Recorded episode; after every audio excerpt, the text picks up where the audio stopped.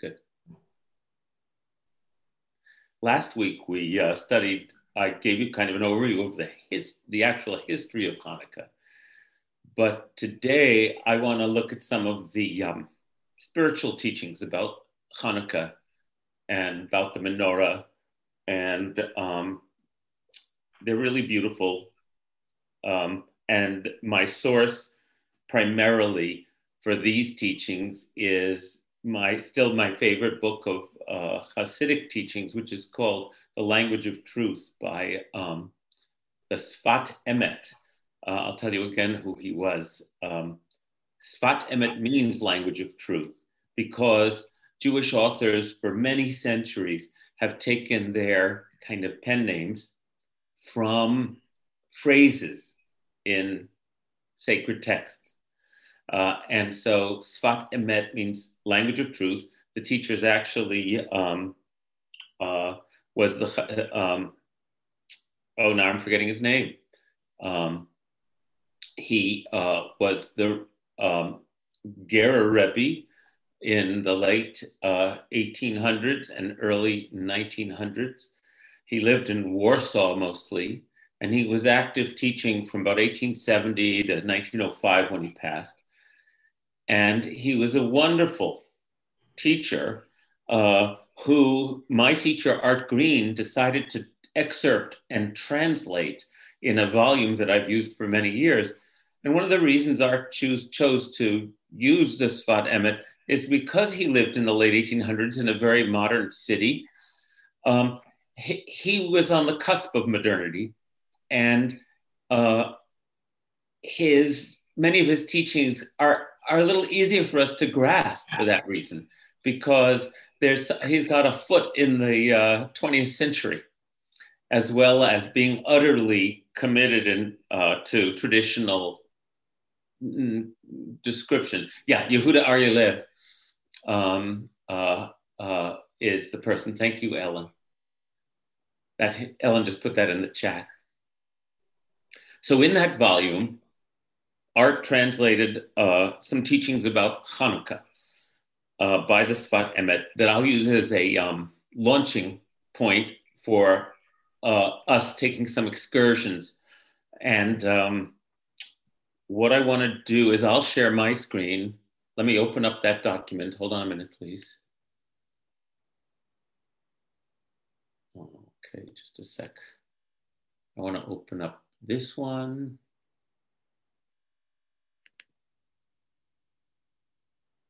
And this one, if we, I hope we get to both of them at least a bit.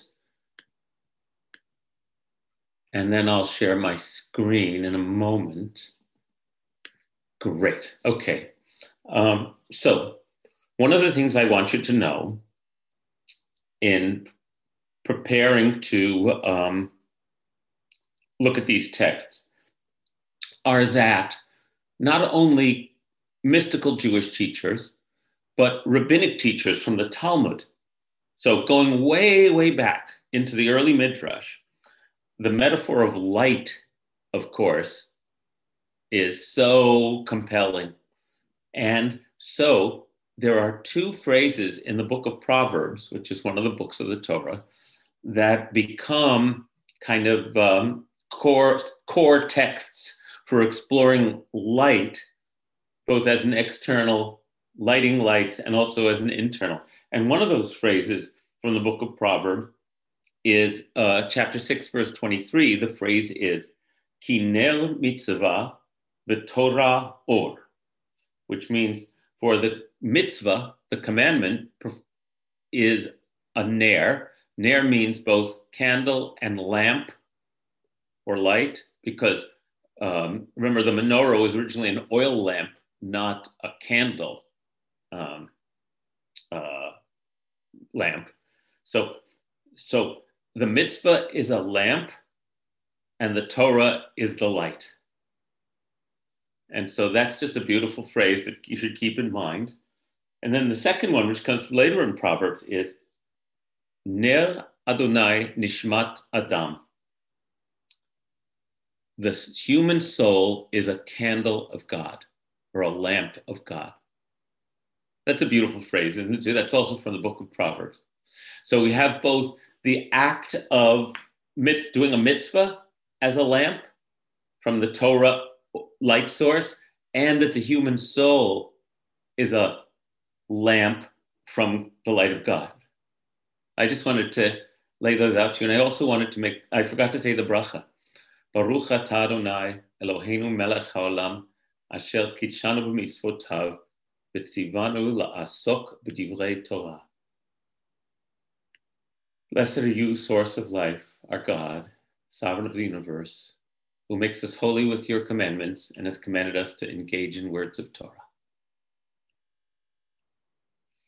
So now, with those texts in the back, let me share this teaching from the Sfat Emet with you.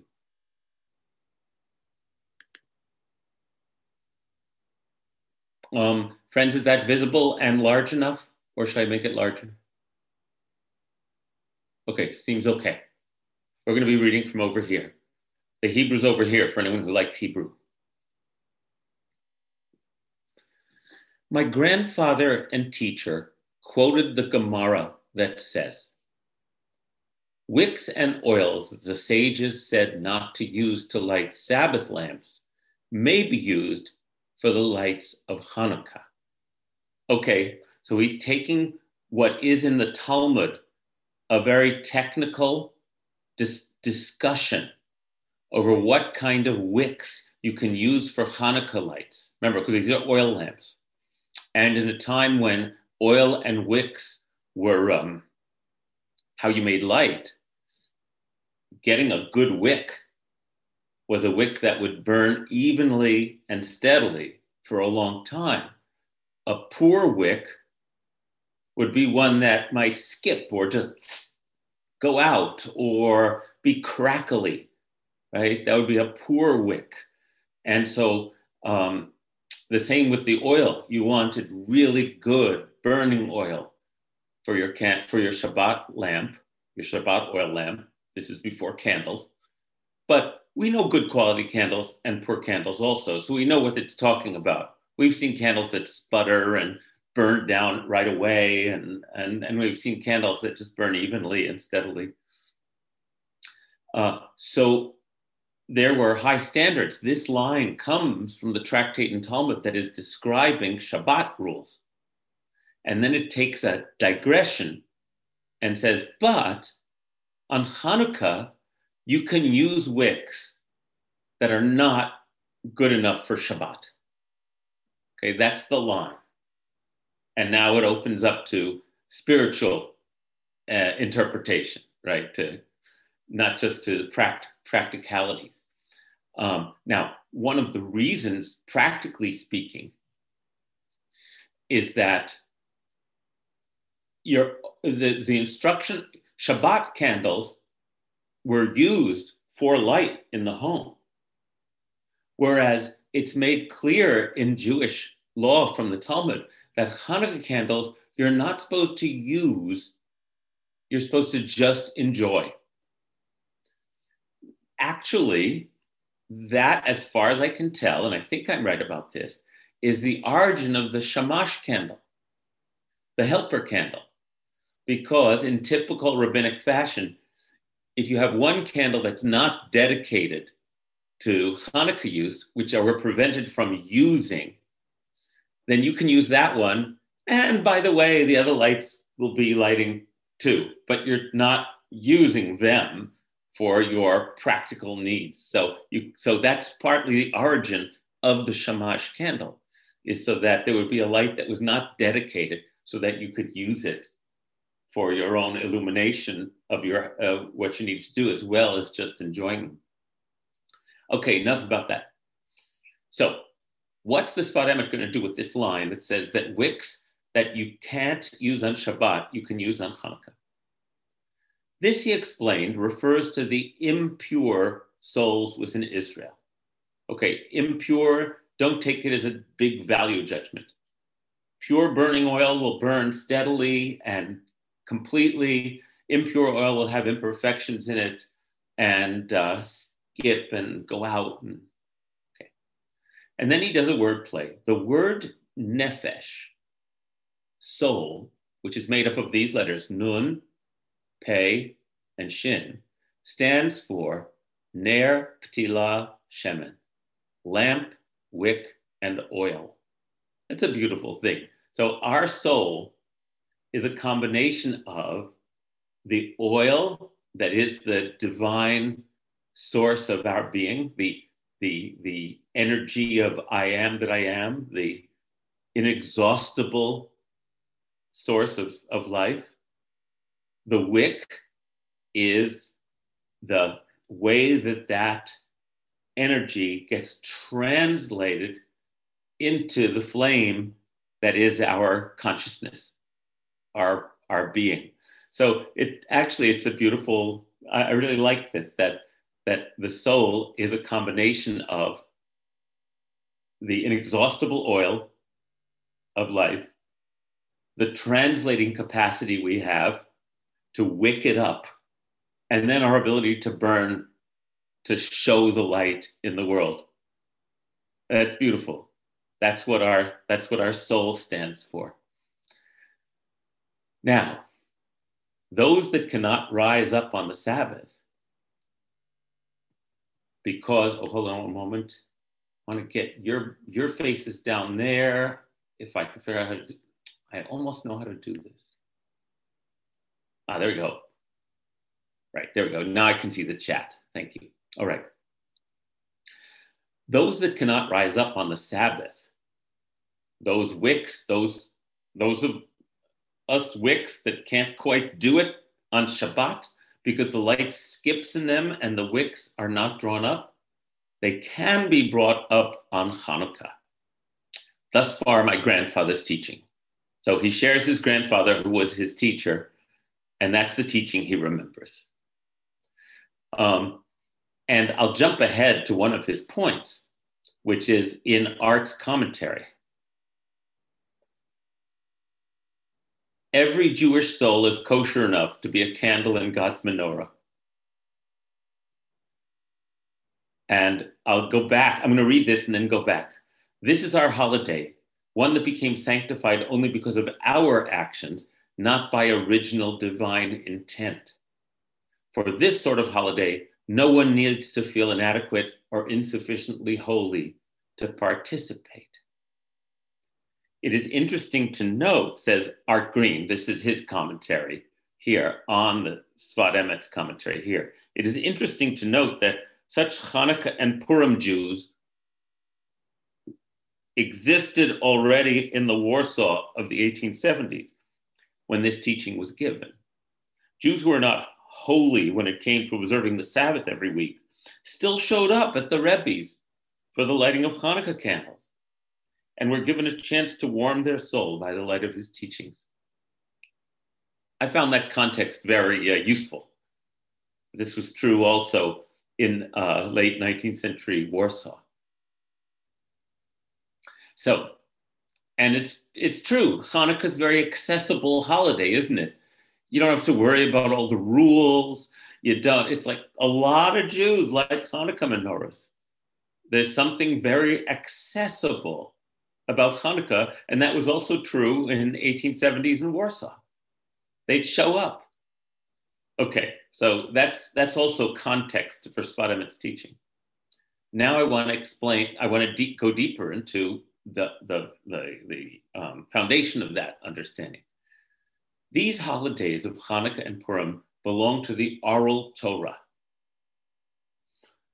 The three festivals God gave us are commanded expressly in the written Torah. God gave us those holy times, sanctified since creation, for all was created through the Torah. Those biblically ordained festivals bear witness that the Blessed Holy One has chosen Israel and is close to them giving them his holy testimony. And the word moed, used for fit these festivals, is related to edut, testimony. But Hanukkah and Purim are special times that Israel merited by their own deeds. And I alluded this, to this last week. These are called oral Torah. They are witness that Israel chose the Blessed Holy One rather than God choosing us. Um, okay, I'll stop. I'll pause there for a minute to unpack that. Again, for those for whom this is new territory, the, there are holidays ordained by God in the Torah. It's like they're just commanded. Rosh Hashanah, Yom Kippur, Sukkot, Passover, and Shavuot, the three pilgrimage festivals, along with Shmini Atzeret, the last day of um, Sukkot. Those are called the biblical. The, those are the biblical holidays, and they have a category of being sacred days, Mikra Kodesh, days that have that the Torah sets aside. No work shall be done in your settlements, and you shall rejoice before Adonai your God. So, and of course, the other one that's repeated over and over again is Shabbat. Over and over again, more than any any other holiday in the um, Torah, Shabbat is commanded upon us. It's in the Ten Commandments, for goodness sake. Nothing could be more direct from the source than the Ten Commandments, not even mediated through Moses, Shabbat. That is a, a holy time that comes from min hashamayim, from heaven. However, Hanukkah and Purim are not commanded in the Torah by God anywhere. Hanukkah, we know from the book of Maccabees, which we, which we looked at last week, is declared by the Maccabees and accepted by the people. It's a humanly ordained holiday. Purim in, is declared by Mordechai and Esther in the book of Esther. It's not decreed by God. And so, but it is also accepted by all the Jews as a holiday. So, Jewish spiritual teachers love this dichotomy. And the idea that I began with that, um, like the soul of a person, the human soul is a light of God. The mitzvah is a candle, and the Torah is light. Um, the, the nefesh is that which connects us to God um, through the wick and the light that we shine. So Hanukkah and Purim are, in Jewish mystical terms, holidays where the divine light is aroused above, is aroused from below by human action. Whereas many, uh, the holy days, their light descends upon us and we receive it. On these holidays, we light the lamps, and that arouses either from above, imagine, you know, from above or from deep within, the point deep within, the place where infinity and uh, our experience meet. It turns out we can arouse and draw in the divine light just as, if we all accept it as our duty, just as the uh, Torah gives us Shabbat and holy days, which we just enter into and receive if we're able to. So that's the dichotomy, the, the not the, yeah dichotomy um, of ways to arouse holiness, ways to arouse light that the, the rabbinic tradition and especially the mystical tradition see, which is really beautiful to me because what, it, what it's saying is that um, is that it's it, as is true in all Jewish mystical understanding, our relationship to the infinite is about flow. It's about the flow of infinite light into creation which then manifests if we become vessels capable of manifesting that infinite light through our candle, the candle of our souls, right? But because it's a flowing system, um, if we light the soul, our own souls, it arouses the flow. In other words, if we can light our candle, then the wick does its job and wicks up more of the infinite light into the finite world. And that's why the Ner, uh, a candle is, com- a mitzvah is compared to a candle in Hasidic teachings. Because when we do a mitzvah, we are lighting a light. We are, we are drawing divine energy into the world. And the human soul is compared to a candle also, because when we let our light shine, when we expand our awareness, when we share the light of ourselves, we are kindling and therefore wicking up into the into our world the infinite light that actually is the source of all light. In Psalm 36, it says, In your light we behold light. You know, so there's an understanding from the beginning that we are but little, we're just little candles. Um, but our flame, where's it fed from? We're not the source of our energy. We have to become the conduits of our energy, of that divine energy for the world to experience the light. And in the process, we bring more divine energy into the world because we're wicking it up. And Hanukkah and Purim are days that we decided in Jewish history that that we that that light was going to shine and so they are both in a strange way more important than the or at least equally important to the biblically ordained divinely ordained holidays and they show us that we're capable of arousing divine energy and bringing it into the world um, I'll get to Paul's comment in a moment. So, Hanukkah and Purim are special times that Israel merited by their own deeds. And these are called Oral Torah. They are witness that Israel chose the Blessed Holy One. Um, I didn't even, I didn't even pretend to go to work today. Okay. Uh,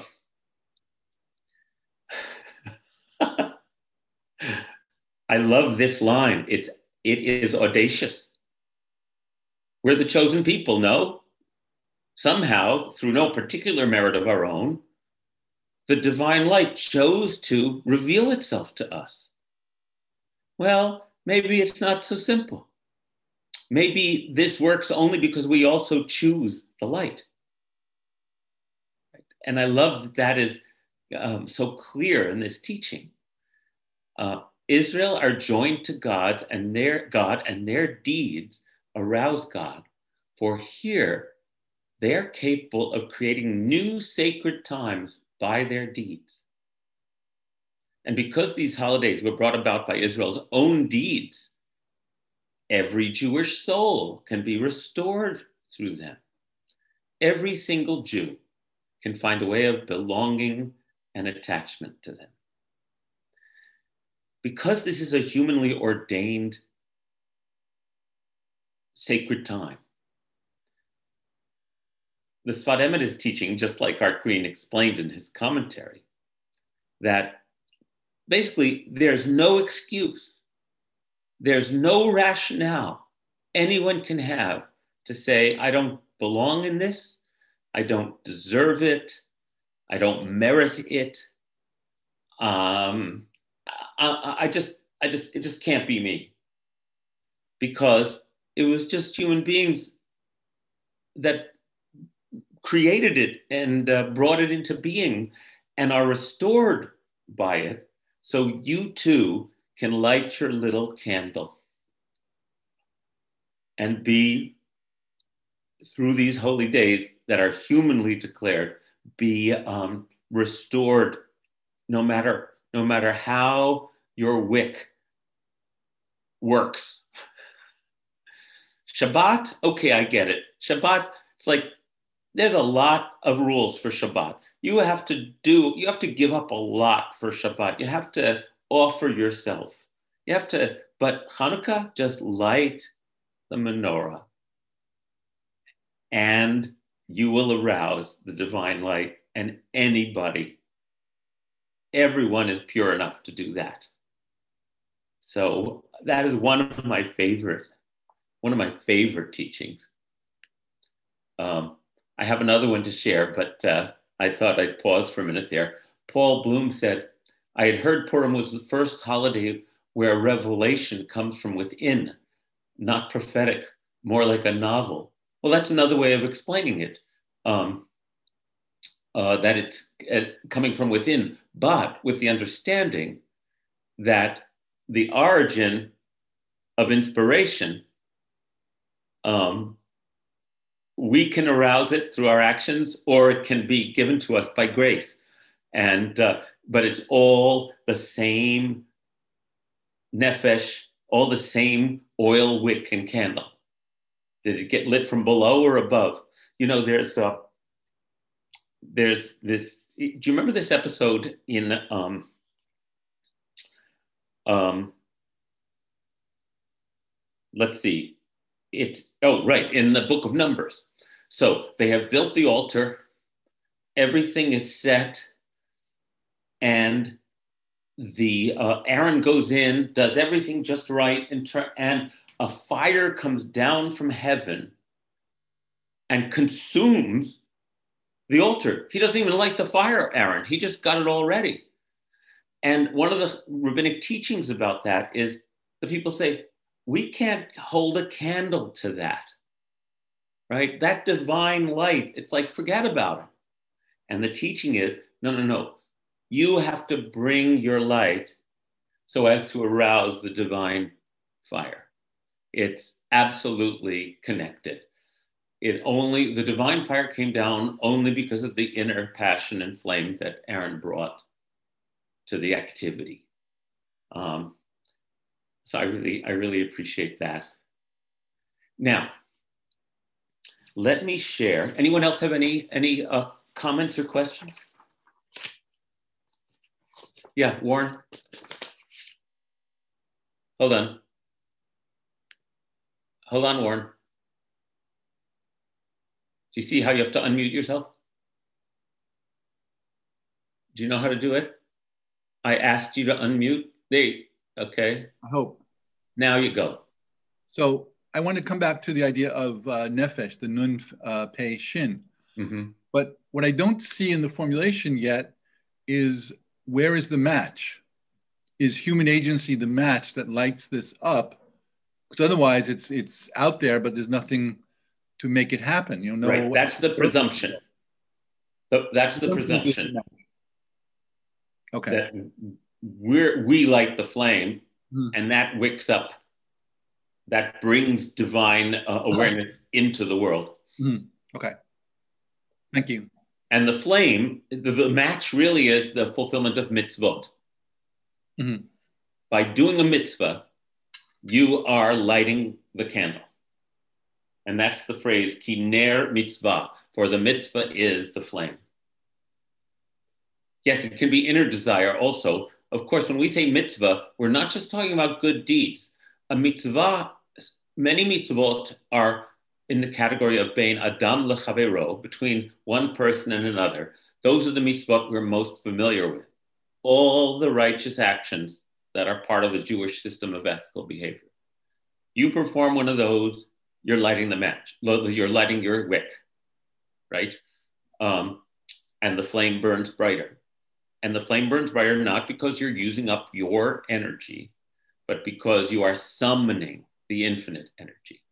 And, um, uh, you know, there are many teachings, both Jewish and otherwise, that say sharing your candle flame with others does not diminish it. And this is in this is in the um, uh, uh, midrash about uh, th- that I was. This this is this is from Bereshit Rabbah. Um, doing mitzvot does not leave you lacking because you're not giving from a, a limited source.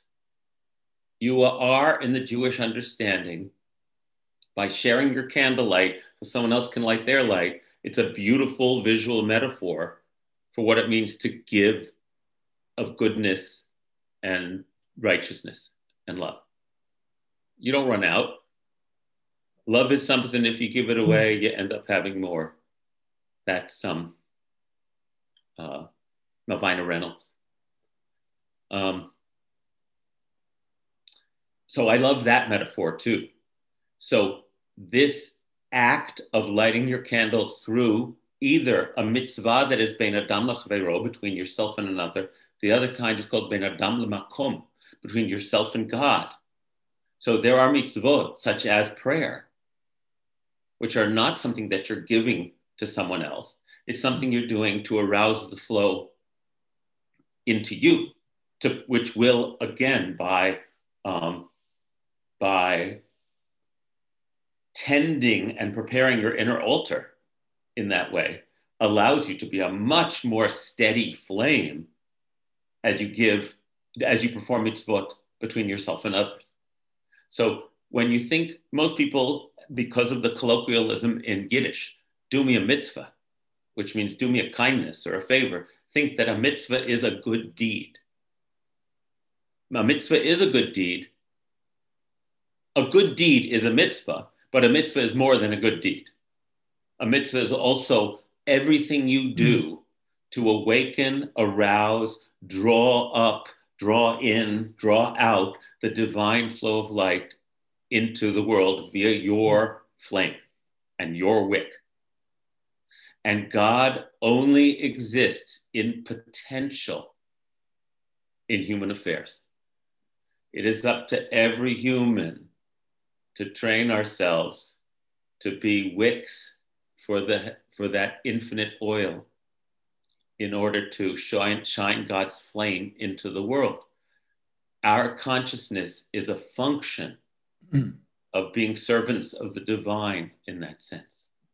We are serving the infinite energy by becoming vessels and vehicles for its expression. And that is the spiritual understanding of how it works in Jewish metaphors. So there are three levels of replenishment in the mitzvah one for the individual who undertakes the act, one for the object of it or the community at large, and third for the individual's relationship with Yud Hey Vav Hey. Is that a fair? Well said, Warren. Okay. Well said. Because we are conduits. And so we benefit from a well tended uh, flame. Everyone around us benefits because our flame isn't diminished by sharing it with others. That's not how flame works. And God, as it were, benefits because otherwise that energy doesn't get used, doesn't get manifested in human affairs and human consciousness, even if it's everywhere, which it is. But human beings because we've been given consciousness and free will, we have a job to do. And God chose us, and we choose God in order to fulfill our, our, our divine calling. Beautiful stuff, isn't it? Um, Paul said, Are you in fact building up fire of divine energy as opposed to just an egoistic action? That kind of self uh, um, um, evaluation is crucial and is part of what it means to tend your flame, right? One has to, I'll call on you in a second, Susan. Um, and Deborah, Deborah says, I like how this transcends the notion that one does good deeds to get God's approval, right? Which is the more uh, mechanistic um, brownie point um, uh, version of religion. That's right. Instead, we offer goodness to connect with divine energy. And again, it's that understanding. That's why we're considered God's partners, because God needs us to fulfill this in order for God's desire, which is to be manifest as light in the world, to become manifest. Uh, so it's a much more um, much more systemic and less kind of hierarchical in that sense uh, way of understanding um, our relationship. Um, Paul says, Is Sabbath a time of rest to cultivate and build up divine fire? That's a beautiful way of expressing it. Thank you, Paul. Um, and Robin says, This seems like one of the most important lessons ever. Yes, bears repeating. We'll come back to it. Thank you, Robin. Um, now, Susan, what did you want to share? Um, well, I'm wondering about somebody who's in a state of depression and it's not like they want that or they're choosing that but they're somehow not getting the light and you know they're they're like in the in darkness they are in darkness mm-hmm. yeah and it so i mean how how can that be explained in in the terms you know in the uh, terms of torah you know, why is God not sending them the light? Oh, God is always sending them the light. The light is the light is waiting. So we don't have to blame someone for having gotten stopped up by either internal or external obstacles because life is very challenging. and um, uh, so, you know, the tendency to blame someone for why don't you just cheer up? Um, we don't have to interpret it that way, but we also are talking about a, a God who is not um, willful um, and saying, hey, how come you're not shape up? You know, that's one version of God. But this version is not a divine will, it's a divine desire. And those, that's a crucial distinction that somehow built into Godness in this understanding is a desire to share. You know, the thing, the, as much as the calf wants to suckle, the cow wants to give milk, right? Um, so that's that idea of desire but how do you get someone to suckle when they are they don't feel like they deserve it and depression is a, a real it's a terrible terrible terrible conundrum for human beings so my thought is that's when everyone has to bring their candle flames around to tend that person's wick until hopefully there's a, the flow resumes in their from their infinite soul into their conscious being. Um, I'm going to read a few more. Uh, Blaze said, and isn't the mitzvah for or with between another human being or animal also a mitzvah to God, our relationship to God? How we are with others relates to how we are with God. The fire goes everywhere.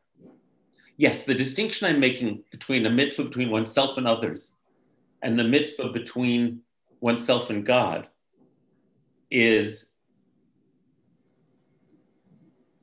an interesting and important way that Judaism divides up these, these, these categories of behavior.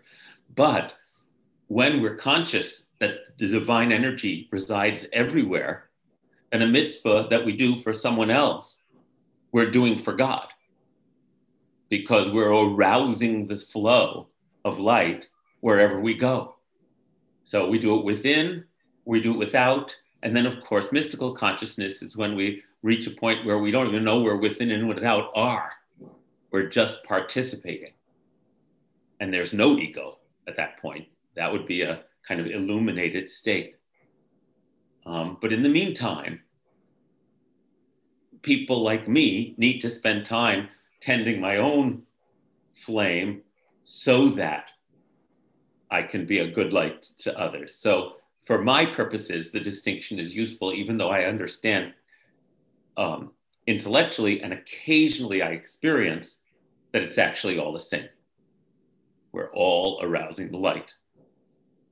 Um, many people, many creative people have said their creation has flowed through them. Yes, yes.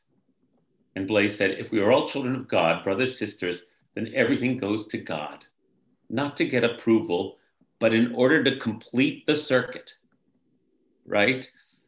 If our ego interferes, whether in self aggrandizing or self abasing ways, we can't do our job, which is to, I bet Reb Zalman would use the word compost, you know, which is to take all this good stuff, digest, compost it, give it back so that more can grow. You know, there are besides, we're talking in light images because it's Hanukkah, but there are many, many earthy images we could also use to say, yes, our sense of being either self contained or utterly limited or useless are both opposite sides of the same coin of, of, of our ego thinking that it's all up to us and that we can't do it or it's too much for us or it's only up to us. All of that is crap. Um, the accurate description in all spiritual teachings and certainly in Judaism is that it's not up to us.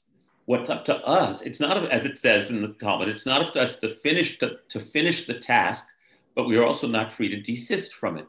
We are participating in an ever-present ongoing flow of trying to bring awareness and goodness into the world as channels. Because when you light someone else's candle your light doesn't diminish right light increases that's why the light metaphor is so beautiful. Um, it's an Rob says it's an infinite feedback loop between beings and God. Precisely, that is a perfect definition of the Kabbalistic um, way of describing the divine human relationship. That's a it's an infinite feedback loop.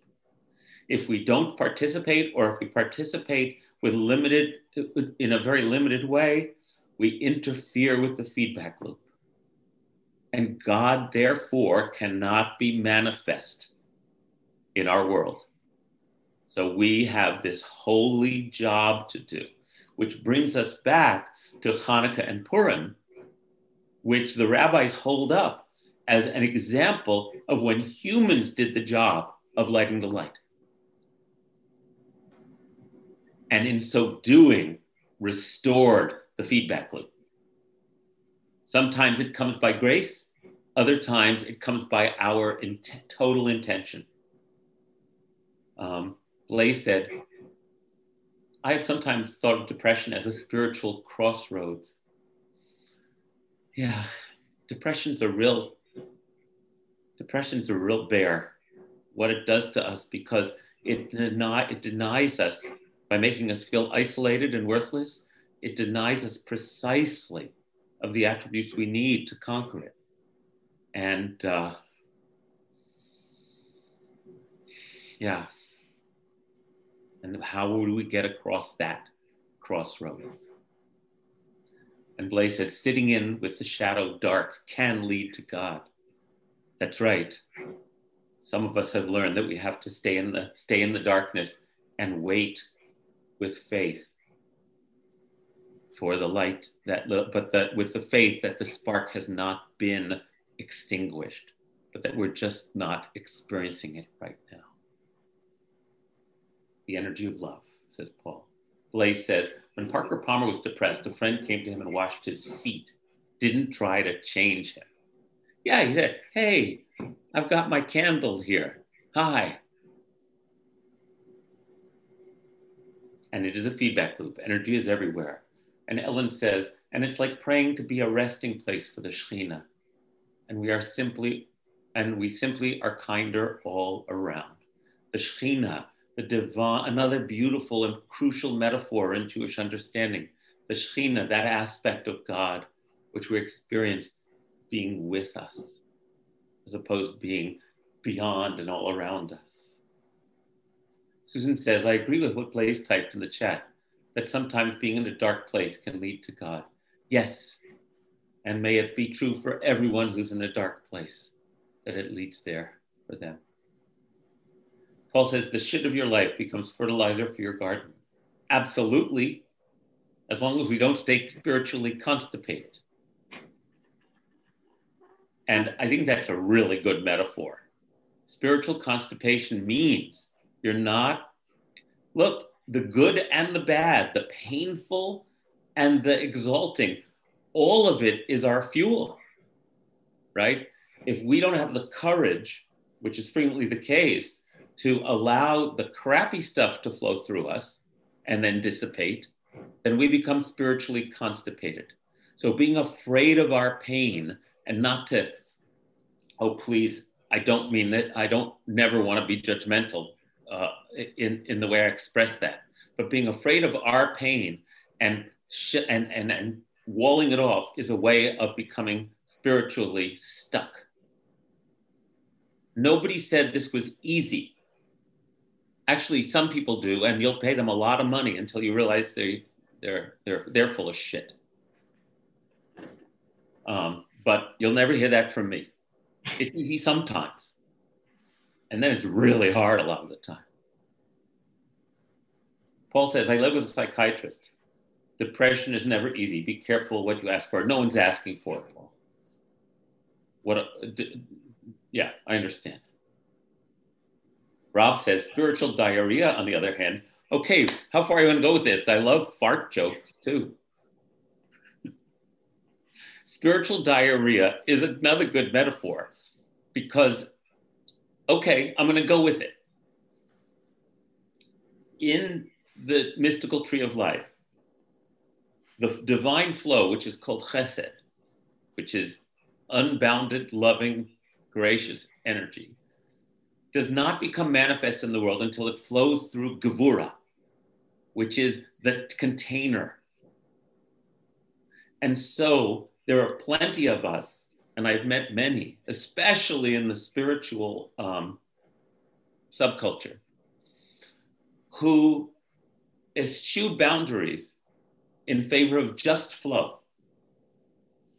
And um, there's a giant problem with that because I think of the boundaries as a healthy ego. A healthy ego knows one's limitations and knows oneself. And therefore, a healthy ego tries to channel the love in ways that are going to serve ourselves and those around us. That's a good wick, right?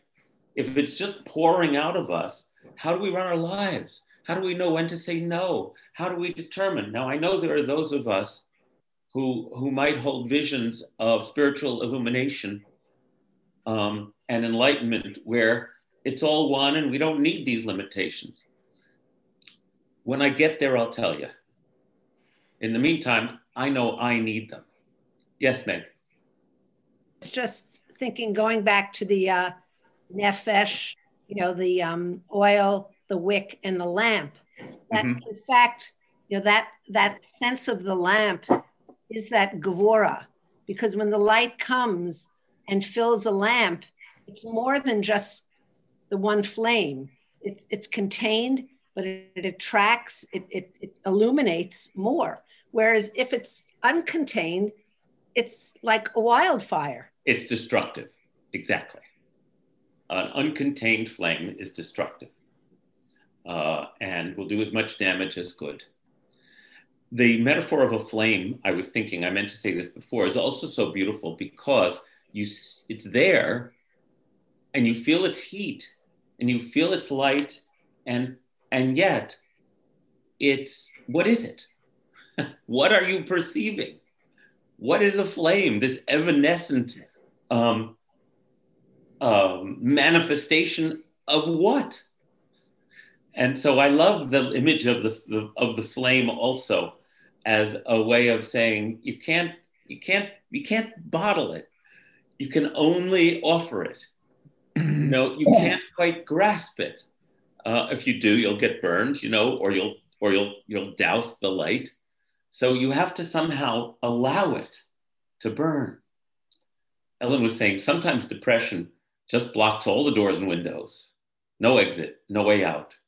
Even if we know the light is there, we often can't access it. It's true. And again, anyone who has suffered through those experiences, um, I just, I just hope that uh, that the light has found its way in um, back into your being. Should life be a cosmic simmer? Paul says. keep working on that, and then we can do some recipes too. What's in the What's in the pot? uh, so, isn't that beautiful Hanukkah teaching? That's what I wanted to share with you. I didn't get to the second teaching, but that's okay. It would have just have amplified the direction we've already gone. And I think we actually covered it in our in our exploration. Oh, Ruth, I'm so glad you appreciated it. So glad.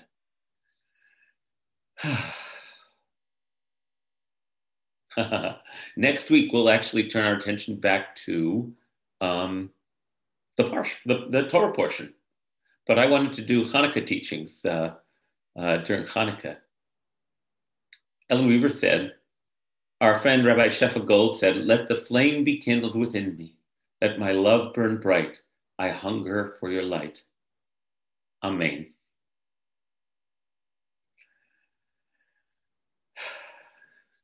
I'll stop the recording.